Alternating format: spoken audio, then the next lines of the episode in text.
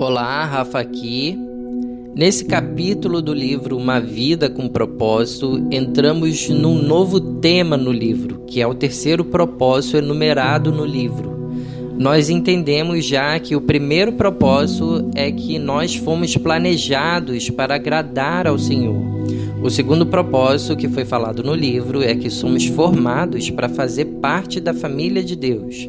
Agora vamos abrir uma série de temas para explorar o terceiro propósito, que é entender que fomos criados para sermos semelhantes a Jesus. Então, desde o princípio, Deus nos criou com essa intenção de nos tornar parecidos com Jesus. Somos imagens e semelhança dele, inclusive também os que não são cristãos. Eles também são imagens de Deus. Então já é motivo suficiente para que os cristãos sejam contra o assassinato e o aborto, por exemplo. Por isso, a vida é tão sagrada para todos nós.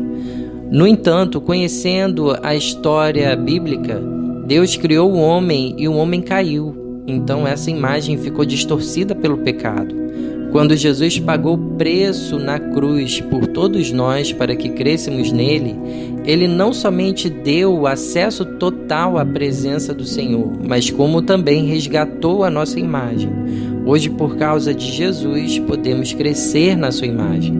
Muito importante entendermos também que em todo o Antigo Testamento o homem tinha uma vaga ideia de quem era Deus. Não tinha um conhecimento exato, mas quando Jesus veio até nós, podemos entender como é a exata imagem e semelhança de Deus.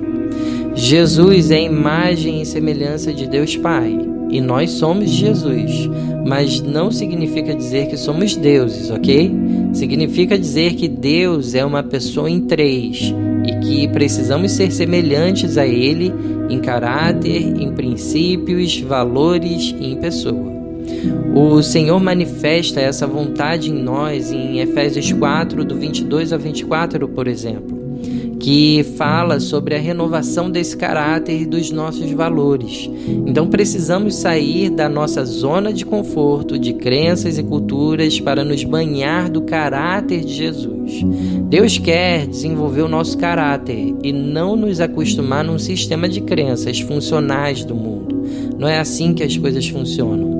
É certo que não entendemos muitas tribulações que acontecem nas nossas vidas, mas quando compreendemos sobre o caráter de Jesus nas bem-aventuranças em Mateus, do capítulo 5 ao capítulo 7, em Gálatas 5, em 1 Coríntios 13 e 2 Pedro 1, do 5 ao 8, por exemplo, fica muito mais fácil superar essas tribulações, porque tudo está organizado por Deus para deixar todas as coisas sobre os pés de Jesus, inclusive a tribulação que você possa estar passando nesse momento. Então, o caráter de Jesus é um dos primeiros passos a se assumir em postura de oração, para começar a resolver essas tribulações e descansar no Senhor. Uma outra coisa importante é entender o trabalho do Espírito Santo sobre nós. Ele que tem a função de nos deixar parecidos com Jesus, de moldar o nosso caráter e nossos valores. Ele faz o trabalho de santificação dentro de nós. Então veja, não é por mérito próprio essa santificação pessoal. É pelo trabalho do Espírito Santo. Agora veja só que interessante. Muitas vezes nos sentimos distantes de pessoas muito abençoadas ao nosso redor, como se elas fossem inalcançáveis. Mas isso é um pensamento errôneo que temos sobre santidade, pois não é sobre o trabalho e o esforço da pessoa que ela se tornou abençoada e abençoadora, talvez, mas é pelo Espírito Santo ter colocado ela num lugar certeiro para que ela pudesse crescer em santidade. Então, meu conselho para você que está me ouvindo é: peça ao Espírito Santo o coração certo, o coração que ele deseja para você.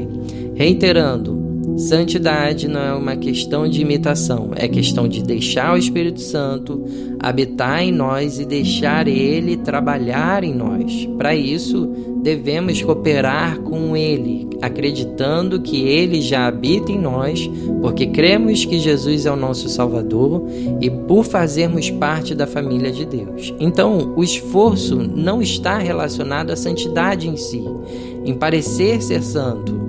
Ele está relacionado a ter crescimento espiritual. Aí sim devemos nos esforçar. E esse esforço requer leitura habitual da Bíblia e sempre meditar sobre o Senhor, orando e pedindo ao Espírito Santo para que nos ensine a viver do jeito que Jesus viveu. Então, olha só, para facilitar para o seu entendimento sobre como crescer espiritualmente, ok?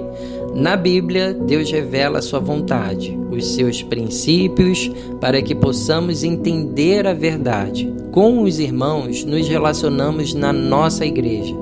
Eles vão servir como nosso apoio para o nosso crescimento.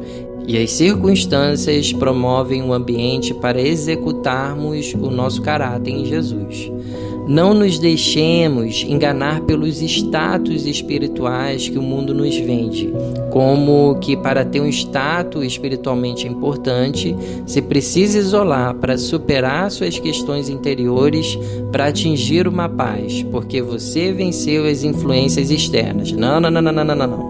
Esqueça isso, joga isso fora. Crescimento espiritual tem a ver com relacionamento e amar como Jesus amou as pessoas. São os irmãos que nos fazem crescer na nossa vida em comunidade. São os perdidos que são parte do nosso propósito para exercitarmos o nosso caráter em Jesus e pregar o Evangelho. Agora, como você tem entendido sobre crescimento espiritual? A cultura, o mundo, as influências familiares, de amigos, de trabalhos e faculdades querem colocar em nós o seu formato e a sua identidade. Mas se nos atermos ao caráter de Jesus, iremos superar essas influências. Então devemos pedir a Deus um renovo na nossa mente com relação a isso. Crescimento no caráter de Jesus é para a vida toda e não é uma coisa pontual. Faz de um dos nossos principais propósitos na vida. Deus abençoe o seu dia. A paz.